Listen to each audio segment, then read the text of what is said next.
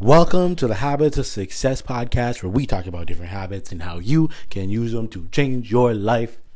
My name is Ian Warner, and I'm your host. And today we're going to be talking about recovery habits. And this is one I cannot believe that I have not talked about this yet. I really have not gone in on this topic, and this is something I've spent so much time working on. I spent so much time focusing on. So I'm excited to get into this. And when I'm talking about recovery habits, I mean recovering from workouts. So a lot of people have the goal of getting in better shape. They want to work out more. You know, summertime's coming. Everyone wants to everyone wants to get the summer body going. You know, people have been locked in their houses a lot. People are ready to get outside and a lot of times people work on the, the on the workout side, but they don't focus on the recovery. So I want to make sure we don't make that mistake. But in saying that, if this podcast has been a blessing in your life, please make sure you share this podcast. Make sure that you know you tell a friend, just shoot them a text and say, "Hey, I think that this podcast would be beneficial for your life." Make sure you go check it out. That will go a long way in helping us to reach more people. And also, if you want to track your habits, make sure you go to download our iOS app from the App Store. Just type in Habit Stacker and it will help you keep on track to make sure you're doing the things every day that you want to get done. All right, let's get into this. So, when it comes to recovering from workouts, what a lot of people don't understand is that you can only work out as hard as you recover. I'm gonna say it again. You can only work out as hard as you can recover. One thing that has been a phenomenon in the last 20 years of sports, especially in the Western world, is youth injuries. And everyone's asking, why are all these youth getting injured? And the reason is they're doing too much. People are training more, they're lifting at school, they're lifting outside of school, they're playing for this team, playing for that team, they're playing this sport, they're playing that sport. It's almost like some people have the goal of doing as many sports as they can because they think more is better. But what happens is if your body is not recovering, you are going to get hurt. You're going to start actually having a decrease in your performance. So the goal of training is to improve your performance, but it actually starts to have the adverse effect. So what do we do? We got to recover harder. So there's three areas I really want to focus on. But before we get into that, I want to set this precedent so that you can really think about how these areas all work together. So you have working out, which I talked about. That's not actually part of the recovery, but I, will explain how it fits into this. You have sleeping, you have your nutrition, and then you have your auxiliary stuff. Now, the working out, think of a workout like you're buying a house that needs to get renovated. So the working out is actually the part where you're tearing the house down. It's really not the good part, right? Like the the part of it that is tearing the house down does not make it look better and actually it's probably decreasing the value of the house because you're tearing down walls you're ripping up floors it's destructive that's what happens when you work out like if you think about getting in the weight room, you are literally stripping your muscle down with the hopes that it builds back stronger.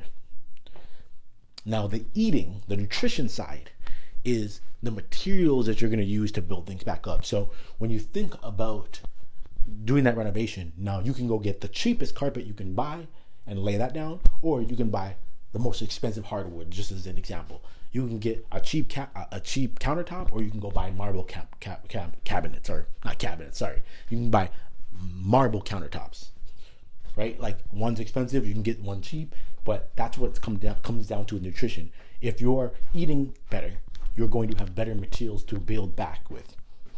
Then the sleep is when these things actually happen. So the sleep is so important because it's when the workers actually come in and do the work. So I think of this like uh, a lot of road construction in busy neighborhoods or in busy streets. A lot of times they'll do it at night. Why? Because there's less cars on the road. So what they will do is the construction workers might drop off the material during the day, which is like the food, the nutrition. But then the workers actually come in at night and actually start repairing the road. And then lastly, you have the auxiliary activities, and these are things that you can do to help to aid your recovery, to help speed things up.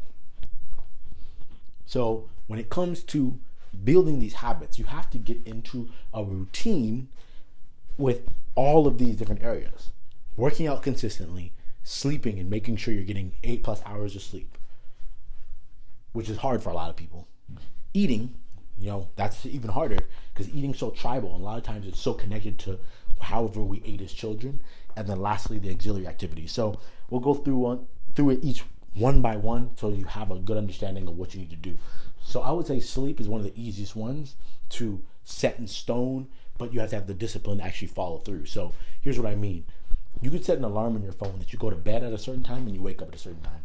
Then at that, at that point, all you have to do is actually do it. More so on the going to bed at a certain time. That's the hard part. Because for some reason, it's just a lot of people will just spend their last couple hours of the day just scrolling through their phone, doing nothing. So you want to do everything you can to prevent that. But the sleep, again, that's where a lot of this work is really going to get done. If you really want to recover, you know, you can take try and take all the shortcuts that you want, but the most beneficial thing that you can do is sleep. If you're going to do anything, sleep would be the one you want to get right first. Nutrition second, the auxiliary is the, the cherry on top here. So then when it comes to nutrition, I think one of the big things to, that you want to really uh, identify in yourself is what makes you feel good. These days, there are so many diet fads. Some people, everyone's vegan, and this person's paleo, this person's on this diet, this person's doing whole 30. Listen, I'm not here to tell you what to eat because at the end of the day, there's 7 billion people in this world from tons of different regions of the world. Everyone genetically is going to thrive on different foods. I don't think there's one true diet for every single person. Like for me, myself, you know, I tried to do the whole vegan thing and I found out because I'm allergic to peanuts, it just really isn't a good mix because so much vegan food is loaded w- with uh, nuts because people are trying to get their protein. So, in saying that, pay attention to it. Write down what you eat. Write down how it makes you feel. That's a big thing. Know, if you eat something, you have diarrhea the next day. Probably not, a, or you have diarrhea right after. It's probably not a good thing to keep eating. So you want to start isolating the foods that work for you and get rid of the ones that don't. And um, the key is also you want to be, you know, supplements are, are really helpful um, in the nutrition area because the reality is sometimes you're not getting the levels of vitamin C and um, you know I like to get drink uh, green supplements in the morning because I'm just not eating a lot of those different vegetables. Like I eat my vegetables every day, but not to the level that I think um, we should be, and not the variety that I should be. So the green drinks are very helpful for that. Um, I think another area in the nutrition is just um, you know basic water consumption. Water is like sleep. It's not sexy, but it's one of the things that if you stay hydrated every day and you eat properly every day and you sleep eight hours every day, those are some basic building blocks to make sure that you're recovering faster. And just living a better life. Like the thing that's nice about this is even if you don't work out all the time and you're not really that concerned with your recovery, these are still things that are going to help you to have more energy and just be more fulfilled with yourself and how you're living your life. So when it comes to the auxiliary stuff, there's so many things that can fit under this, but some of the easy ones to think about are just stretching. And with stretching, you have to think about all the opportunities you have to stretch before like like a good time to do it is like when you're watching TV right before bed. Some people might watch, you know, their favorite show with their family member. Um, you know, just sit on the couch and watch it. Instead of sitting on the couch, get on the floor, grab a, a stretching rope, and stretch your stretch your body out. Spend time through the hour show just stretching stretching out and getting your body feeling good. You can do cold tubs. You can get in the sauna. Um, you know, changing the temperature is always a helpful way to improve recovery, reduce stress. Uh, let's see. There's foam rolling. Um, you can actually go to a massage therapist, go to physical therapy, go to a chiropractor. All of these different things are auxiliary activities that you can do to help improve recovery. Another good thing for recovery is doing a light workout.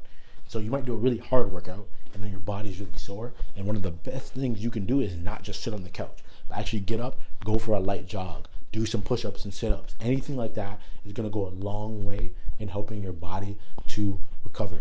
But in this modality section, it really is about just doing the things that you know are to feel good and feel right and just sticking with them over the long run.